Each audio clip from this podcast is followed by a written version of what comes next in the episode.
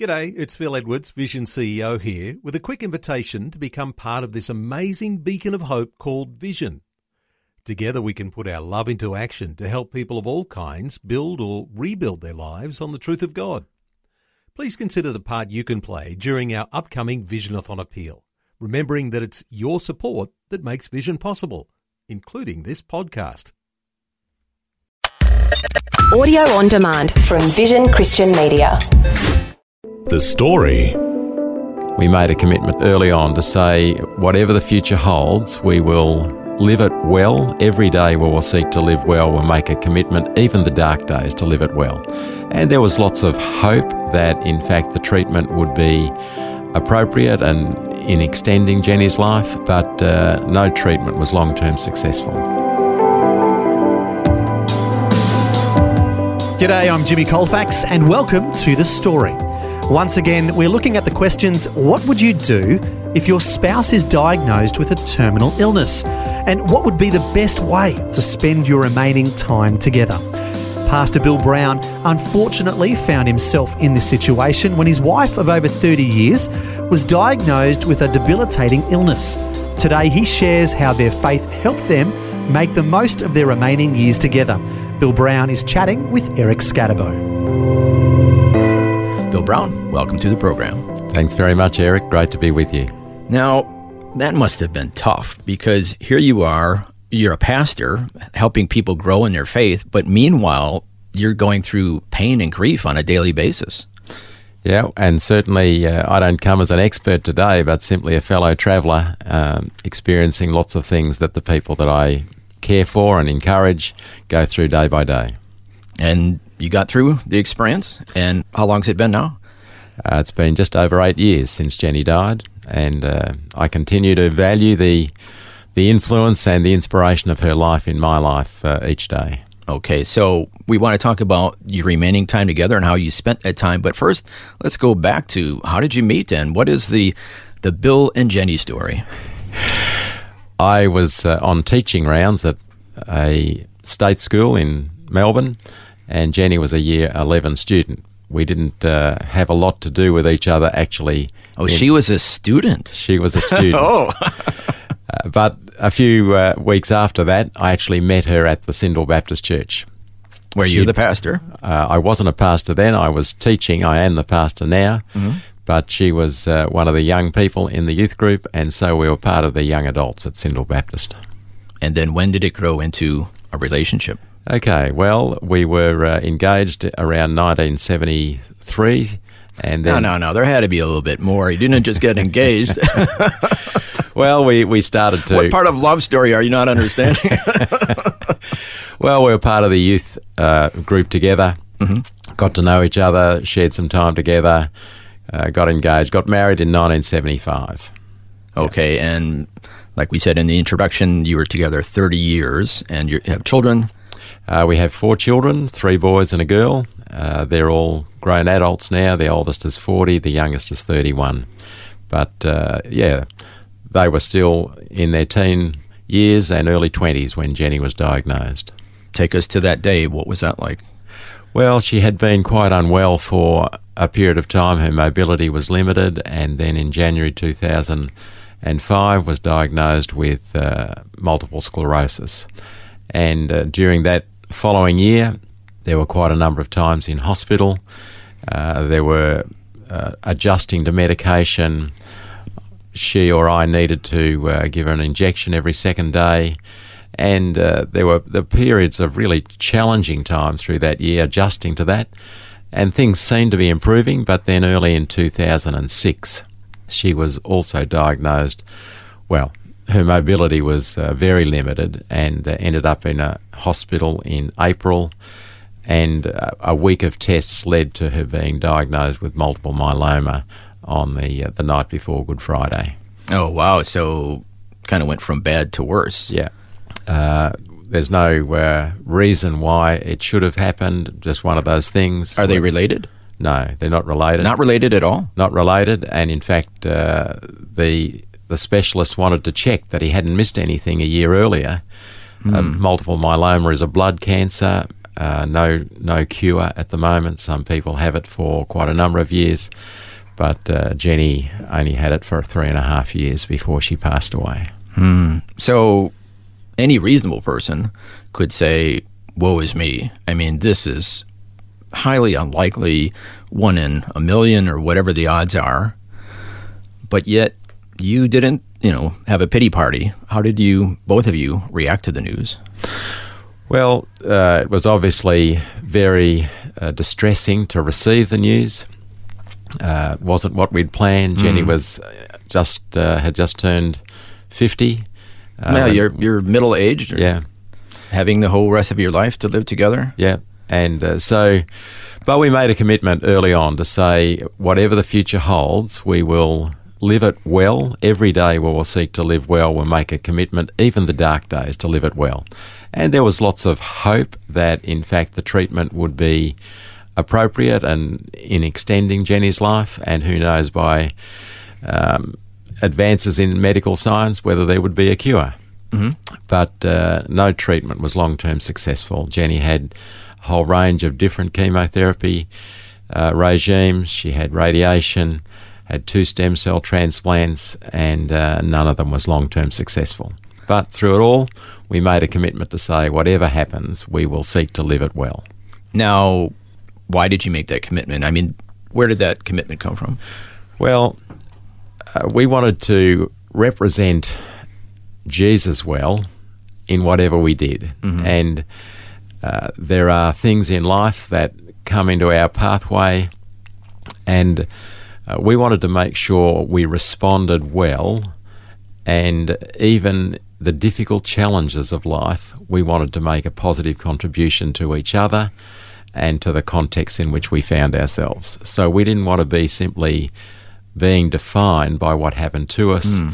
but actually making a wise choice every day to live as well as we could. Um, we were introduced to people and situations that we'd never encountered before. And every every uh, one was an opportunity to invest, bless, learn, grow. Uh, I guess we we were optimists and wanted to make the most of every day. Now, here you are. You're a pastor. You were a pastor at that time, encouraging people to grow in their faith. Yeah. Did you have any doubts at that time? Sure, and and I reckon doubts are the ants in pants of faith, mm. and uh, what you do with your doubts, that's really important. So uh, let's acknowledge them, let's express them, let's explore them, and see if there are things that we can learn and grow through this. I think one thing that sometimes we as Christians forget is that the Psalms are full of people who had doubts at times. Absolutely. Were yeah. they comforting to you? They were. In fact, we had always uh, found Scriptures a really important part of our daily life individually and as a couple and as a family. But uh, it was during these years that they became even more important, and we would read them individually and also read them together. There were many promises of Scripture that we looked at and explored. There were things that uh, we had perhaps taken um, almost without thinking about. And how do we make sense of that? We use the laments of the Psalms as mm. well. And it was a way of saying, well, what does Scripture mean in this situation? Uh, we we wanted to pray for a miracle, and we did pray for a miracle. We had others praying. There were hundreds, thousands of people praying in this country and around the world mm-hmm. for Jenny to be healed physically. The cure never came. Mm. So we prayed for a miracle physically. It didn't come. There were periods of respite. But we prayed for grace for each day, and that came in bucket loads. Well, I'm going to ask you to put your pastor's cap on, yeah, and let's get into some theology. Yeah.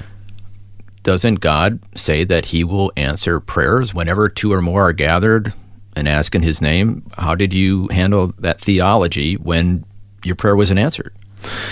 Yeah, well, that was a... Actually, I told you to put your pastor's cap on, but also be a human. Well, that was a challenge. Yeah. Uh, There were th- those sorts of promises. Uh, what does it mean to pray in Jesus' name? And uh, my understanding is it's not simply to add on to the end of a sentence, we offer these prayers mm, in Jesus' yeah, name, but yeah. at- actually to submit to His lordship and His leadership and there may be things that we don't understand in terms of human reasoning. Um, there's a lot of mystery about suffering.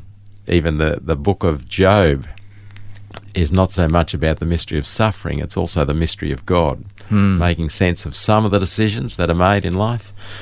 And uh, I and Jenny would have loved to have seen that physical cure. And I remember Jenny saying, I've still got more love to give. Hmm. And, uh, and yet we came to the point of saying, even though we don't understand, and even though we can't fully make sense of this, we're willing to trust you. Um, there was a saying that, that I'm still trying to comprehend, that the love that planned Calvary can be trusted. And I think in Jesus' life there were times when he was saying, I'm even shrinking back from what I'm facing, uh, and if there was another way, uh, but I'm willing to trust you anyway. And so there were th- there were aspects that we couldn't understand. There is a mystery about suffering that we couldn't fully comprehend, and it seemed that the answer to physical cure was not there.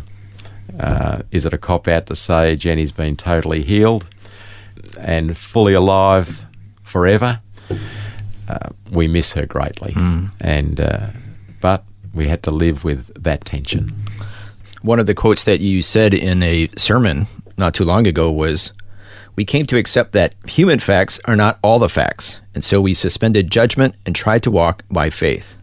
Does that pretty much sum up your attitude? Yeah, it is. And uh, whether there were some things that, or some people that God wanted us to interact with and meet and share with that wouldn't have been possible had there been the physical cure, uh, we, we looked for meaning in that sort of way. And certainly there were other patients in hospital that Jenny connected with that we would never have met. There were doctors and medical staff that we connected with uh, that were a really important part of our journey. They become part of our community. And there have been many people that I've had the privilege of walking with, and Jenny had the privilege of walking with, because we were going through the sort of thing that we had. That might never have been the case had that not been our story.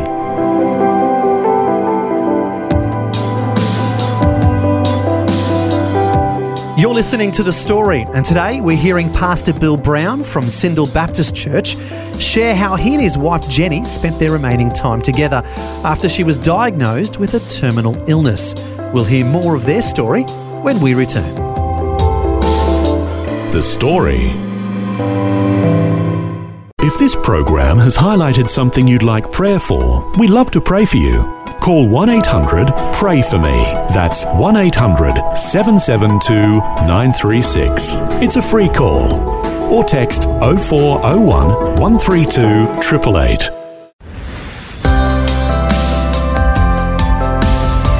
Hi, I'm Jimmy Colfax, and this is The Story. We're continuing with Pastor Bill Brown chatting with Eric Scadabo about how he and his wife Jenny spent their remaining time together after she was diagnosed with a terminal illness. He's also sharing some of the spiritual insights he gleaned while going through this difficult journey. Pastor Brown, you decided, the two of you decided to be intentional about making the most of your time together. Well, first off, how did life change when you got the news, and then what were some of the intentional things that you did to make the most of the remaining time you had together? Thanks, Eric, and certainly that was our commitment to whatever time was left. And in fact, that's true for any of us, any time, because none of us has a guarantee on tomorrow. Well, that's true. Yeah, yeah. So uh, let's live each day. But some of the things that we ensured were that, in fact, I would uh, make sure that I was home more for times like lunch, go for a walk with Jenny uh, mm. if she was up to walking uh, in the middle of the day, because she wouldn't be up to it at the end of the day. So you had to be practical. Okay, these are the limitations that we have to live within, because yeah. this is her health condition. Yeah. So you had to make the most of life within those limits. Yeah. Another thing for Jenny was gardening. She loved gardening, and despite her limited mobility and limited energy, uh, any chance we got, I would seek to be out there in the garden with her, and they were special times together. Uh, she loved being in nature, so we would make times uh, to visit parks that had become very special to us as a family or as a couple. And uh, in the last months of her life, she was often unable to get to worship, and in fact sometimes found worship and crowds just overwhelming. Mm-hmm. So we would make sure that maybe our Sunday afternoon or something like that, we would go to one of our favourite parks. In fact, the park where we've scattered Jenny's ashes, that was a really important part of our journey as a couple. Mm. Sit there, pray, read scripture, um, either in a wheelchair or with a walker, just uh, amble through, enjoying those sorts of times. Family meals, family gatherings were important, both Uh, with our immediate family, our kids, their partners and uh, and grandkid. Well, we only had one grandchild at that point. And uh, so regularly coming together when she was able to, Jenny would sit in the lounge, we would share together, maybe around the fire or whatever. Uh, but what, what special times they were. And uh, there were times when our kids would uh, write letters to Jenny. Jenny wrote a letter to each of them. She would one-on-one spend time with them. Uh, we would pray together. Uh, those were very special. Our extended family also, uh, her siblings, my siblings, her parents, my parents. Uh, we would make time to make sure that those were also scheduled into the diary. In the last weeks of Jenny's life as well, we made sure that friends would visit, and one of the great blessings of that time was not only would they seek to support Jenny, but she had an amazing way of praying a blessing for them before they left. So, well, let, let's talk about that. If I remember correctly, when she was nearing the end, she asked you for a, a piece of paper and a pencil to write did. down some things. Tell yeah. us that story. Uh, several weeks before she died, uh, she was in hospital for the last time, and uh, they weren't even sure that she would survive the weekend. But uh, she did survive the weekend. Various family and friends came in, not knowing whether that would be the last conversation. But it was her wish to die at home, and so uh, we brought her home. But in that last week in hospital, she asked me to bring in a pen and paper, and uh, that following Sunday, she wanted, if she possibly could, to get to church. Hadn't been for months, but she wanted to say thank you and farewell to the people of Sindal for the way that they had loved us extravagantly, shared the journey. And so she uh, dictated, I wrote down, and then uh, she did get home for the following weekend. We got her onto the stage at, uh, at Sindal in a wheelchair, and she spoke for about seven minutes, uh, just reflecting on the journey, thanking the people for their partnership in life, Uh, for their support, identifying too that there were days when she sensed that God was close and other days when he seemed far away. But it also allowed her the opportunity to say it has given her a prompt to pray for people going through a similar journey, that even when God seems far away, that they would continue to trust. And uh, people said, Bill, I know that you've preached hundreds of sermons from this platform, but that's the most powerful message we've ever heard. I was just going to ask you what impact did it have. Yeah, and then she sat in a wheelchair at the the door and shook hands with folk as they left. It was a very moving uh, day for us, but uh, very significant. And we played a portion of that uh, speech at her Thanksgiving service. And... And people have been impacted and, and inspired to seek to live life well, whatever the circumstances. Wow, that must have been very powerful. And that was near the end of her time. Yeah. And at the very end, well, you didn't know. I mean, you didn't know if it would be two more days left or whatever. How do you spend life, or how do you live life when you don't know if you're going to be with your wife another forty-eight hours? You don't know, and you want to have that final conversation. Yeah. How do you do that? Well, certainly there were days or nights when I would awake, not knowing whether she would be breathing or not. So wow. It meant that every day I wanted to affirm my love for her, uh, express that verbally, express it in, in ways of kindness, doing things with and for her. Uh, it meant that I wanted to make sure that I thanked her for the way that she had every day enriched my life, challenged my life, uh, spurred me on, uh, confronted me from time to time with things that needed to continue to be growing. Uh, so I wanted to express my love for her, my thanks to her. I wanted to surround her with as many of those things that would breathe life into her, uh, whether that was family, uh, friends, music, art. Uh, we had uh, some people come, some of our friends who would play and sing, uh, music therapists, that sort of thing. Mm. They were really important. Uh, wanted to ask her any things that she wanted to say. In fact, as a family, we planned the funeral service, and she had some goals for the service that would be uh, a way of welcoming people, that they would be well cared for, that they'd be offered comfort. Uh, so we planned the service together as mm-hmm. a whole family. And was that healthy? A healthy oh, thing to do? Fantastic thing to do, and I would encourage people to do that. Some few days before she died, she said, "Bill, I'm tired. I'm ready to go." Uh, up until that point, she continued to believe and hope for a miracle. But uh, she was ready to face her maker. And in fact, uh, she made a decision many months before that. She was ready to die if that was the, the case. And that gave her a freedom to live. Because when you know that, if you like, that last door, uh, the preparation has been made, then you live each day really well. Uh, so that was an important step in her journey as well. Uh, we talked about things in terms of hopes, wishes for the family beyond her passing. Uh, what about relationships that I would have? All of those sort of things. Yeah, you actually had that conversation.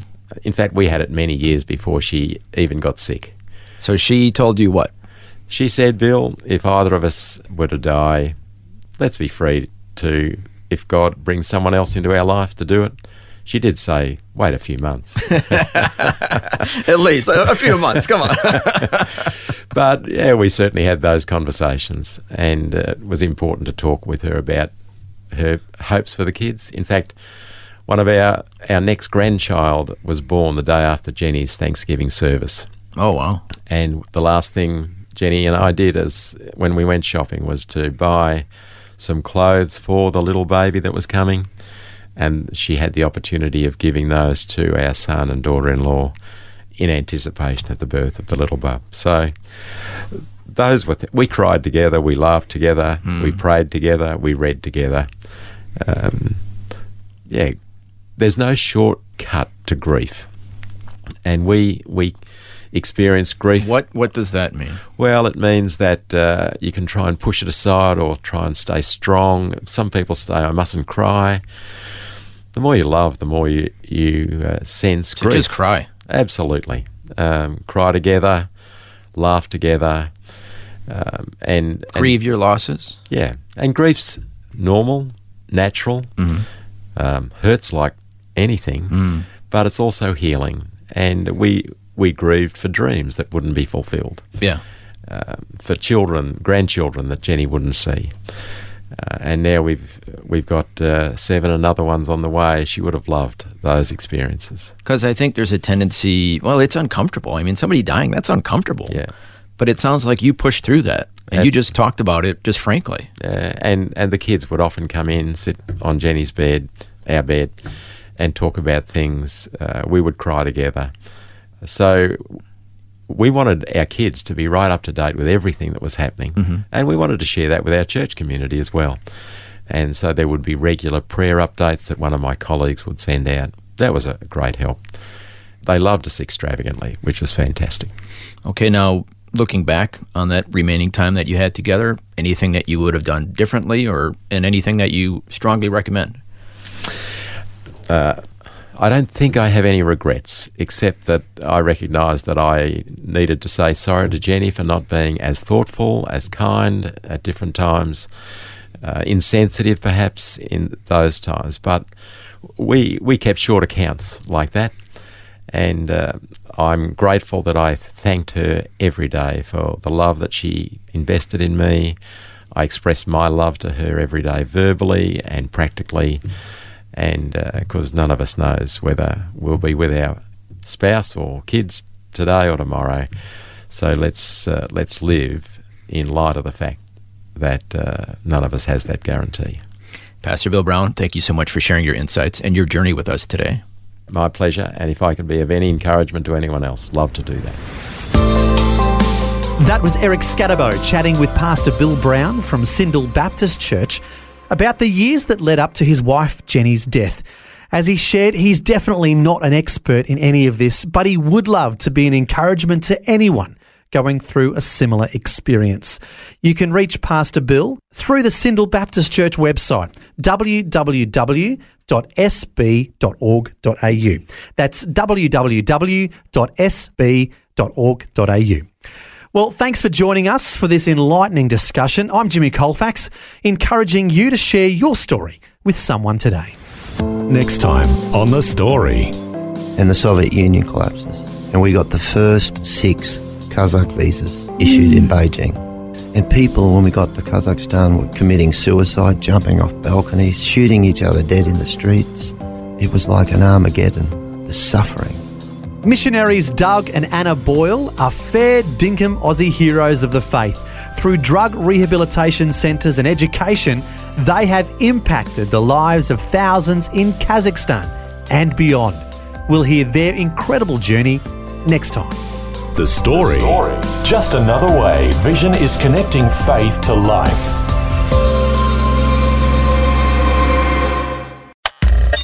Thanks for taking time to listen to this audio on demand from Vision Christian Media. To find out more about us, go to vision dot org dot a u.